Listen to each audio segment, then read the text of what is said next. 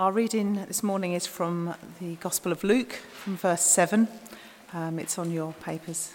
First part is verses 1 to 10. When Jesus had finished saying all this to the people who were listening, he entered Capernaum. There was a centurion servant whom his master valued highly, was ill and about to die. The centurion heard of Jesus and sent some elders of the Jews to him, asking him to come and heal his servant. When they came to Jesus, they pleaded earnestly with him This man deserves to have you do this because he loves our nation and has built our synagogue. So Jesus went with them. He was not far from the house when the centurion sent friends to say to him, Lord, don't trouble yourself, for I don't deserve to have you come under my roof. That's why I didn't even consider myself worthy to come to you. But say the word, and my servant will be healed. For I myself am a man under authority, with soldiers under me. I tell this one, go, and he goes, and that one, come, and he comes. I say to my servant, do this, and he does it. When Jesus heard this, he was amazed at him. And turning to the crowd following him, he said, I tell you, I have not found such great faith even in Israel. Then the men who had been sent returned to the house and found the servant well. The next portion of the reading is from verse 36. When one of the Pharisees invited Jesus to have dinner with him, he went to the Pharisee's house and reclined at the table. A woman in that town who lived a sinful life learned that Jesus was eating at the Pharisee's house. So she came there with an alabaster jar of perfume. As she stood behind him at his feet weeping, she began to wet his feet with her tears. Then she wiped them with her hair, kissed them, and poured perfume on them. And then, verse 44. Then he turned towards the woman and said to Simon, Do you see this woman? I came into your house. You did not give me any water for my feet but she wet my feet with her tears and wiped them with her hair. You did not give me a kiss. But this woman, from the time I entered, has not stopped kissing my feet. You did not put oil on my head, but she has poured perfume on my feet. Therefore, I tell you, her many sins have been forgiven as her great love has shown. But whoever has been forgiven little loves little. Then Jesus said to her, Your sins are forgiven. The other guests began to say among themselves, Who is this who even forgives sins? Jesus said to the woman, Your faith has saved you. Go in peace.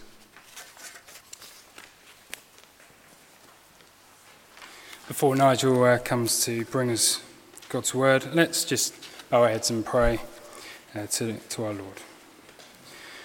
Lord, thank you for your word. Thank you that we have the opportunity to hear your word. Thank you that we can come here today and hear more truths of you, hear the good news. Please give us the ears to hear.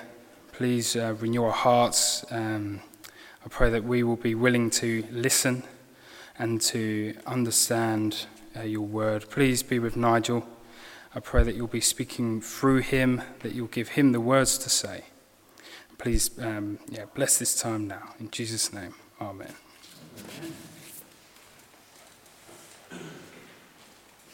amen.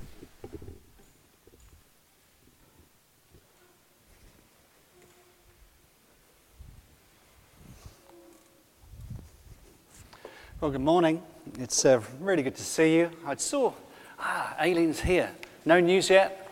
Matthew and Aileen are waiting on for. We've had our first wedding, so Mr. and Mrs. Evans are in the house. It's lovely to see you.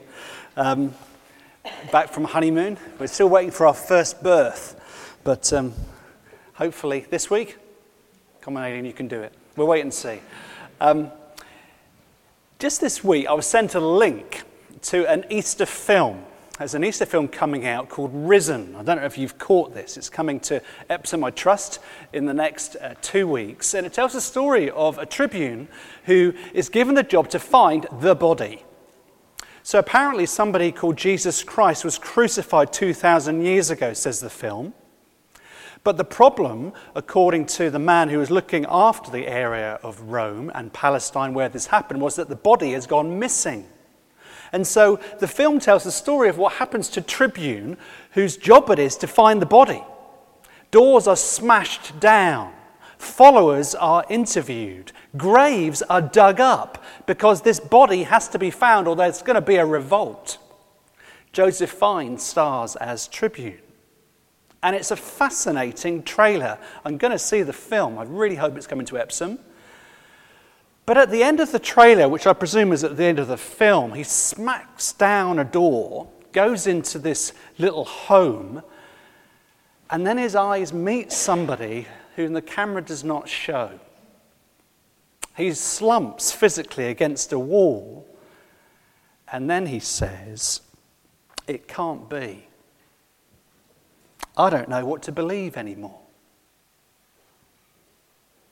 This tribune sees somebody who's been executed on a Roman cross, and a short period later is sat before him, and he says, It can't be. I don't know what to believe anymore. I wonder who he saw. His worldview has been uprooted. His worldview has been turned upside down. It can't be. I don't know what to believe anymore. He had faith in a world where one out of one people die. The man he saw had died, and yet there he was in front of him. Jesus died, and then God raised his son from the grave. It can't be. I don't know what to believe anymore. It's an issue of faith. And that's the issue in the heart of chapter 7. In chapter 7 of Luke's Gospel, as we journey through, we've passed through the Sermon on the Plain or the Sermon on the Mount. And in this chapter, we see two people at the beginning of the chapter and another person at the end of the chapter who are completely polar extremes of the social spectrum. First story, we meet a centurion who, at the end of this little account, verse 9, it says, I tell you, I have not found such great faith even in Israel. It's a story about faith, the centurion and a story of faith. And at the end of the chapter, we meet somebody right at the other end of the social extreme a, a lady of the night, a lady of the street, a prostitute. And yet the chapter begins, verse 9, we could say, and ends, verse 50, with the same theme. Verse 50 of chapter 7 Your faith has saved you. This is a chapter about faith and what it means. These two accounts are connected, and the whole chapter is connected by what is faith? What does faith mean? These stories are connected, and Luke is always deliberate and intentional. He's saying faith isn't just an emotion. Faith isn't something that just religious people have and other people don't. We all have faith. But saving faith shifts faith from being general to being specific, to being personal and in a person. Faith is saving when it has a new direction, a new foundation, and is based upon a new attraction. Got that? Faith becomes saving when it shifts from being general to specific to being in a person. It's a new direction, it's a, it's a new foundation in your life and in your heart, and it's a new attraction. That's where it begins. Let's look at those individually.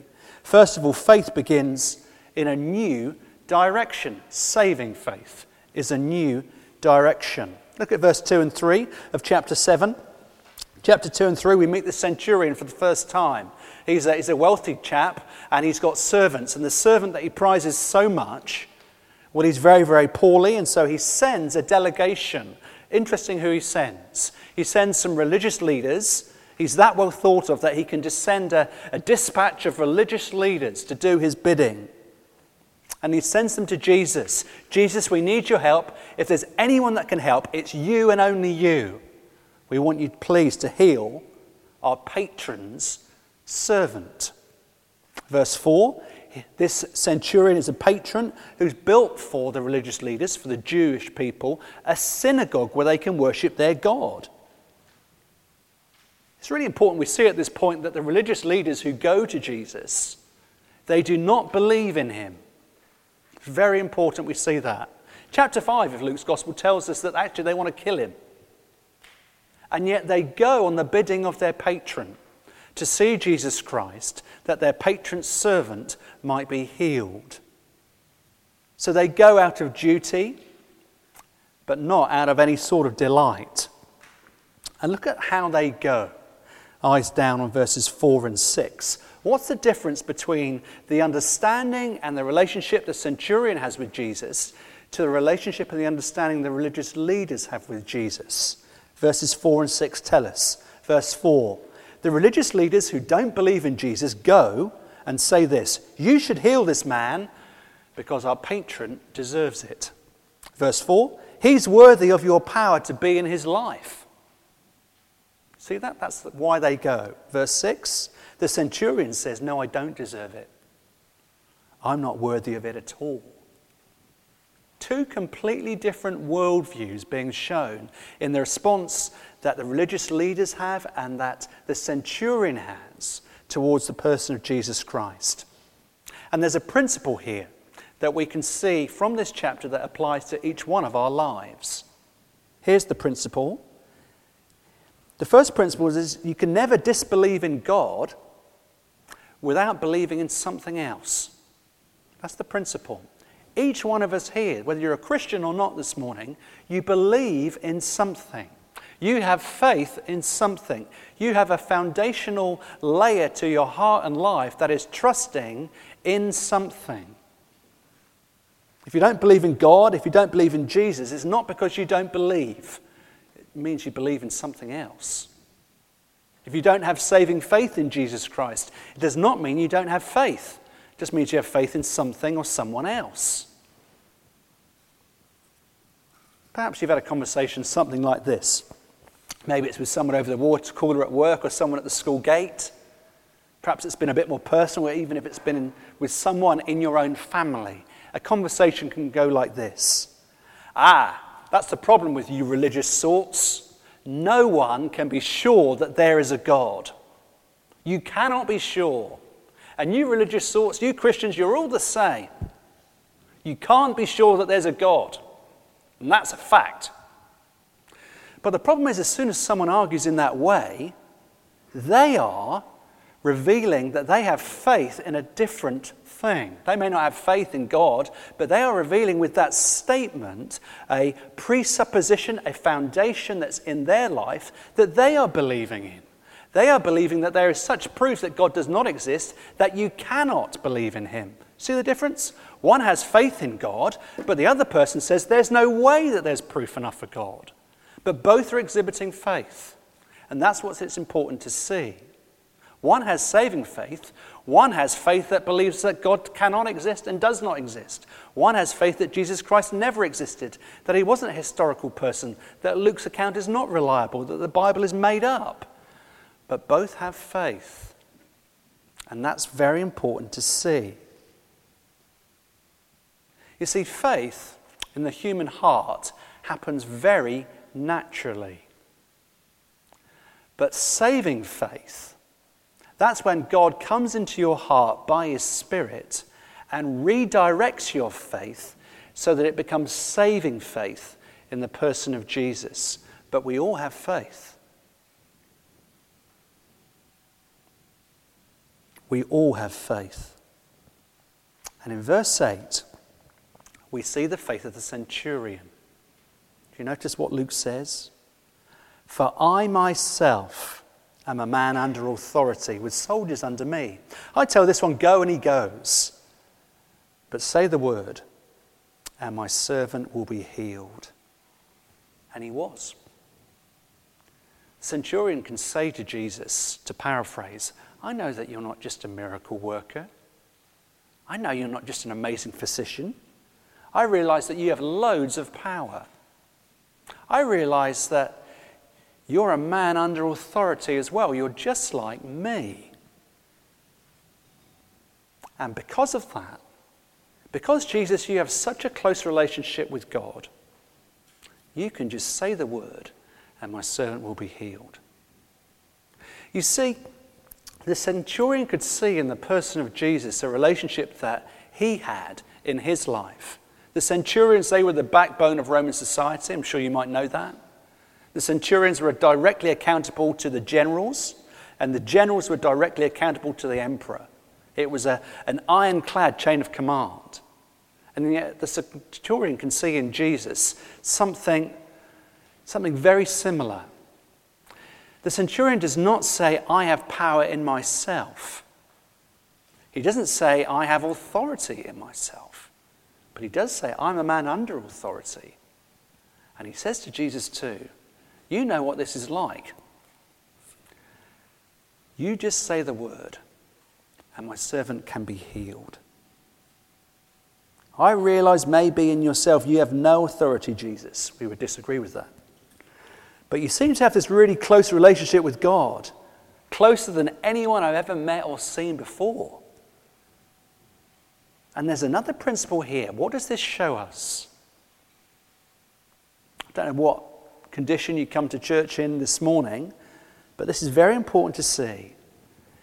Friends, we all have faith. But saving faith is in the person of Jesus.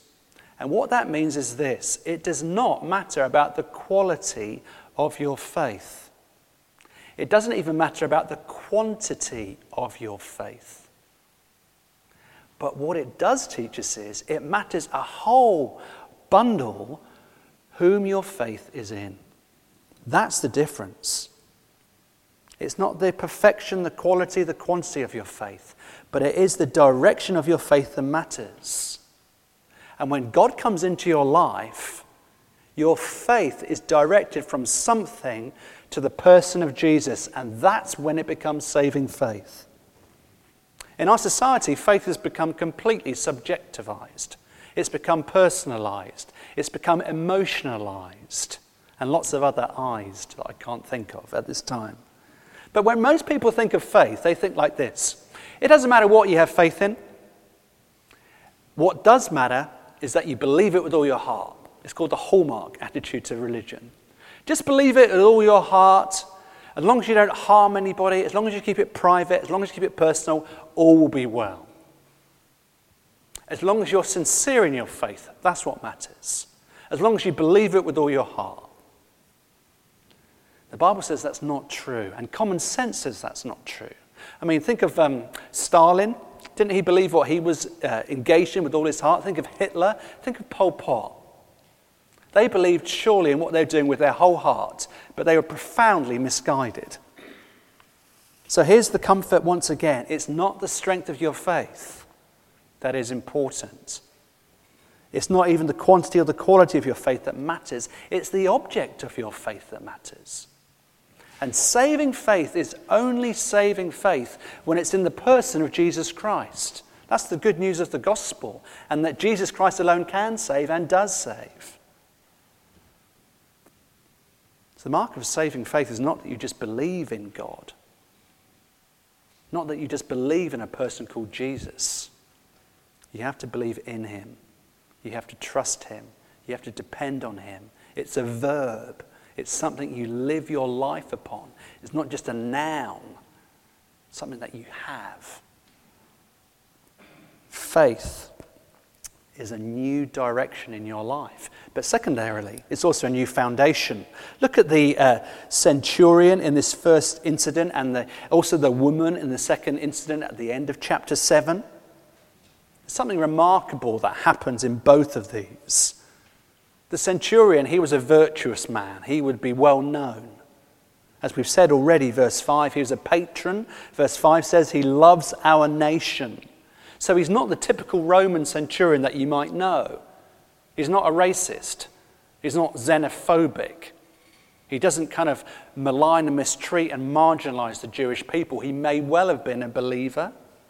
He may well have been somebody who treated the uh, Jewish believers well. That's why he probably built the, uh, the synagogue for them. But he's probably a Gentile worshipper of the biblical God. That's probably what this means. He's incredibly generous at the very least. So he's a virtuous man, he's good, he's just, he's devout. But notice what is fascinating in this story is how he comes to Jesus. Remember what the leaders say, verse 4? We want you to save his servant because he is worthy. So please do whatever he asks. But notice what the centurion himself says, verse 6 I am not worthy. I'm not even worthy of being in the same room with you. I'm not even worthy of being in the same home with you. Why should Jesus even listen to me? I'm not even worthy to sort of tie up his sandals. I know I'm a man under authority. I know I've got significance and prowess in the Roman army, but when it comes to Jesus, I can't even be in the same room as him. But the religious leaders come to Jesus with a different blueprint and a different paradigm and a different understanding of how to win God's favor. You can get God's favor if you live a life that is worthy. Just, just like Rob said uh, over in Kenya, Wheels for the World. A tragic story of a girl trying to win God's favor with 20 shillings. If I give 20 shillings, then I will know something of God's power in the future. I will know prosperity and blessing. And here the religious leaders come and say, Here is a man who's lived a, a virtuous life, he's built a synagogue uh, for us and for you. He deserves, God, for you to act in this way to save his servants. God's power will come into your life if you're good enough, if you're virtuous enough, if you obey enough, if you do enough, if you behave well enough. It's a religious way to understand God and his world, which makes what the centurion says even more astounding. Listen to what the centurion says. I'm not worthy for you to do anything. I'm not worthy, I'm nothing. I don't deserve for you even to come in the same room as me. So why would you do what I ask? He's coming to God in a completely different way, isn't he? I'm not worthy, but you are all worthy. I want you, Jesus, to bring your power into my life in a completely different way that's not based on my virtue, my moral stature, my spiritual prowess. I want you to save my servants purely because of your grace. I want you to pour out your power into his life and to acknowledge uh, my devotion to you, but I want you to act in a completely different way that's not bound by uh, moralistic religiosity. Saving faith is not just believing in Jesus in general. Do you see that? It's transferring your fundamental, your basic life trust, your foundational understanding from where it is to the person of Jesus. It's not coming to God saying, Look at what I've done. Look at what I've built. Look at how I've cared for these people, your people, the Israelites. The centurion comes and says, I want you to treat me in a way I don't deserve, in a way that I've not earned. It's not about me. I'm going to build my life upon you. His faith is imperfect in so many ways, but Jesus' power comes into his life and his servant is healed. Because faith is a new foundation, it's, it's saving faith. He doesn't believe in Jesus in a generalized way. And friends, that's what it means to be a Christian. Having your faith uh, changed in its direction, having your faith and your life built upon a new foundation, that's what it means to become a Christian. It's finding out that central, foundational thing in your life and heart that you live upon, smashing it apart, and building a new foundation on the person of Jesus Christ. It's finding out that central foundational life trust and pouring it out and trusting Jesus for the first time. Pouring out whatever is precious to your life that you've built your life upon, pouring it out at his feet, just like the woman, woman did at the end of chapter 7. If career, if your career is the most important foundational thing to you, and you lose your job, it's just devastating because it's your foundational trust. If uh, human approval is more important to you, and you lose it or you get slighted, it can be, it can be crushing to you. If it's finance and uh, the FTSE tanks, or again, you lose a bucket load of money, or your house gets repossessed, you can become suicidal because that's your foundational trust. I've quoted this before, but it's just so apposite to this about a new direction to faith and a new foundation to faith. There's a man called Nathan Cole. In 1741, uh, he's in Connecticut. He was a farmer, and he hears the gospel proclaimed by a man called George Whitefield, who's a famous preacher. And he says this My hearing him, my hearing Whitefield preach, gave me a heart wound by God's blessing, my old foundation was broken up, and I saw that my righteousness would not save me. That's the moment that God's grace comes into his life, that his faith in his own righteousness is smashed to bits by God's grace, and there's a new direction to his faith that becomes saving. He sees by God's goodness that his religiosity would not save him, and so he trusts Jesus for the first time. It's a new direction, it's a new foundation. What he was building his life upon was shown for what it is, that it would not save him. That's two parts to saving faith a new direction and a new foundation. But there's also a new attraction, a new attraction if you become a Christian. This um, section at the end that we're going to look at more closely next week, verses 36 and following, tells a story of uh, two people, again, polar opposite. You meet Simon, who's a Pharisee, a religious leader, someone who knows his Bible well. And he invites Jesus to come and have a meal at his house. He wants to perhaps garner some religious favor, some religious currency. So he's the first character. The second one is a prostitute, a woman of the night, a woman of the street someone who recognizes her own need of a savior, someone who's broken and sinful. And Simon invites Jesus in, thinking he knows who he is. And there's this parable that's told of these two debtors, verses 41 and 42. And Jesus, as he always does, pierces Simon's bubble with some telling words. Because Simon thinks that Jesus is just a prophet, a prophet who has come to tell him how to live right, how to win God's favor, how to uh, keep God's standards to a more accurate and salvific, a saving way. And Jesus comes and says, I've not come to tell you how to live right.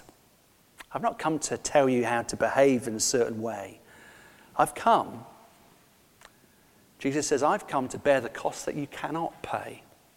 I've come to bear the cost of all the mistakes that you've made, all the wrong decisions that you've made, all the sins that you've committed, all the lies you've ever told. I've come to pay the price. I've not come to tell you how to live, I've come to save you.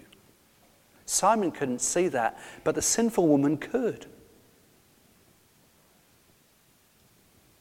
This lady could see so clearly what Jesus was about and who he was. This lady, this woman of the night, this woman of ill repute, this spiritual lowlife, this social nobody, could see with greater clarity than this religious somebody.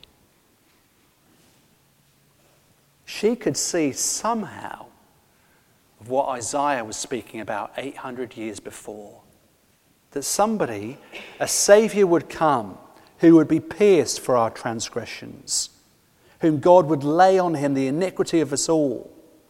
And after the suffering of his soul, he would see the light of life and be satisfied. Listen, because Jesus, he poured out his soul to death and was numbered with the transgressors. Jesus poured out his life. And Jesus comes and says to Simon, Following me is not just a new direction, it's not just a new foundation that you build your life upon, it is a new attraction. You see, Simon and the sinful lady come to Jesus on a completely different basis. One wants to keep the rules, one comes and throws herself at Jesus' feet. One comes just out of compulsion, the other one comes out of attraction and magnitude.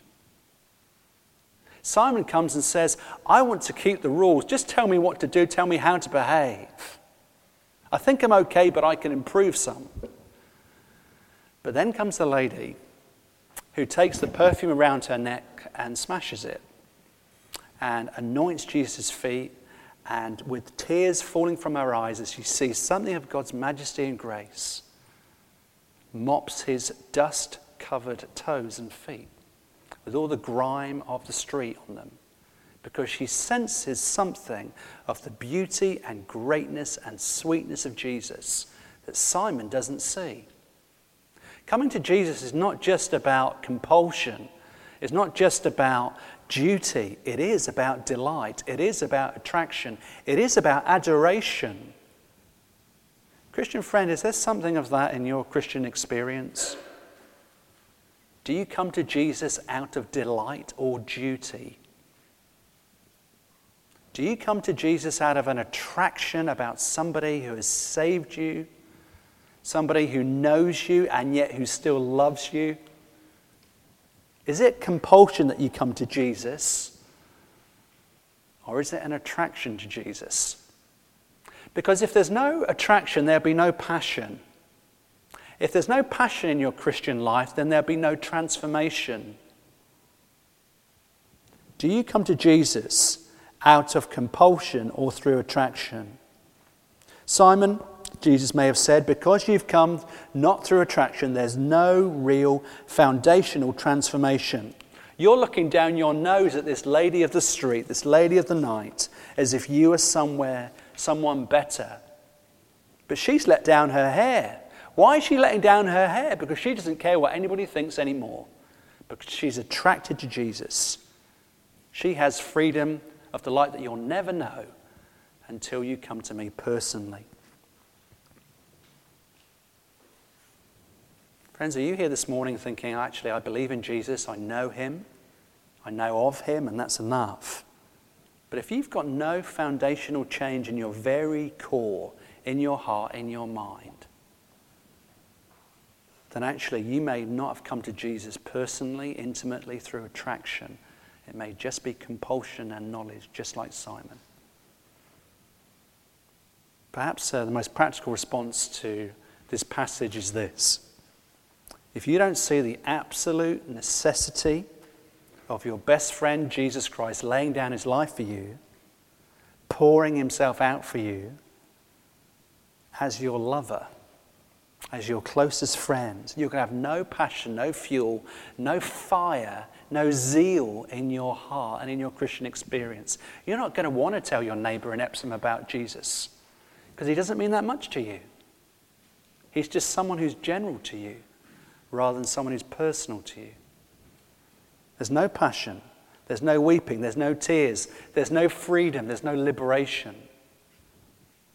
The centurion and the woman could see that saving faith, saving faith is a redirection of whatever you trust in, whatever your hope is in, whatever you're building your life upon, it's redirected to the person of Jesus as being the only one who can save you. I've not found faith like this in anyone in Israel. This is saving faith, verse 50. But it's also a new foundation that you build your life upon the person and the finished work of Jesus Christ on the cross, seeing that your own uh, righteous deeds will not save you. And it's a new attraction where whatever you have that's most precious to you, like that trinket around the woman's neck, you can smash on the ground and present to Jesus as an offering because you understand that He poured His life out for you, so you will pour anything out that's most precious in your life for Him. That's what it means to be a Christian. And then you experience freedom and attraction and amazement at the beauty of Jesus Christ. Do you know something of that? I pray that you will. Let's pray together.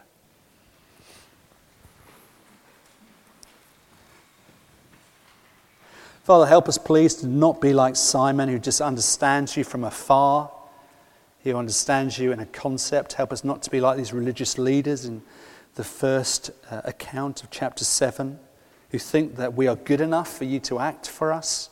We're not, and we never will be.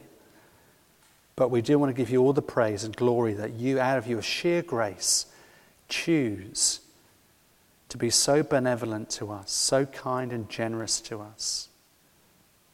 We see that in the person of Jesus, that he's come from heaven to rescue us, from heaven to redeem us, from heaven to win us back. Help us, please, to be drawn, drawn and drawn again to the cross of Jesus Christ, that we would see his beauty, his loveliness. And that would change our inner motivational structure and how we relate and how we use our money and how we use our time and how we speak to people and how we work and how we parent and how we relate to retirement in everything. And that would also drive us out to be a people on mission because love's so amazing, love's so divine, demands nothing but our life and our very all. Please help us to be more passionate about King Jesus, I pray. Amen.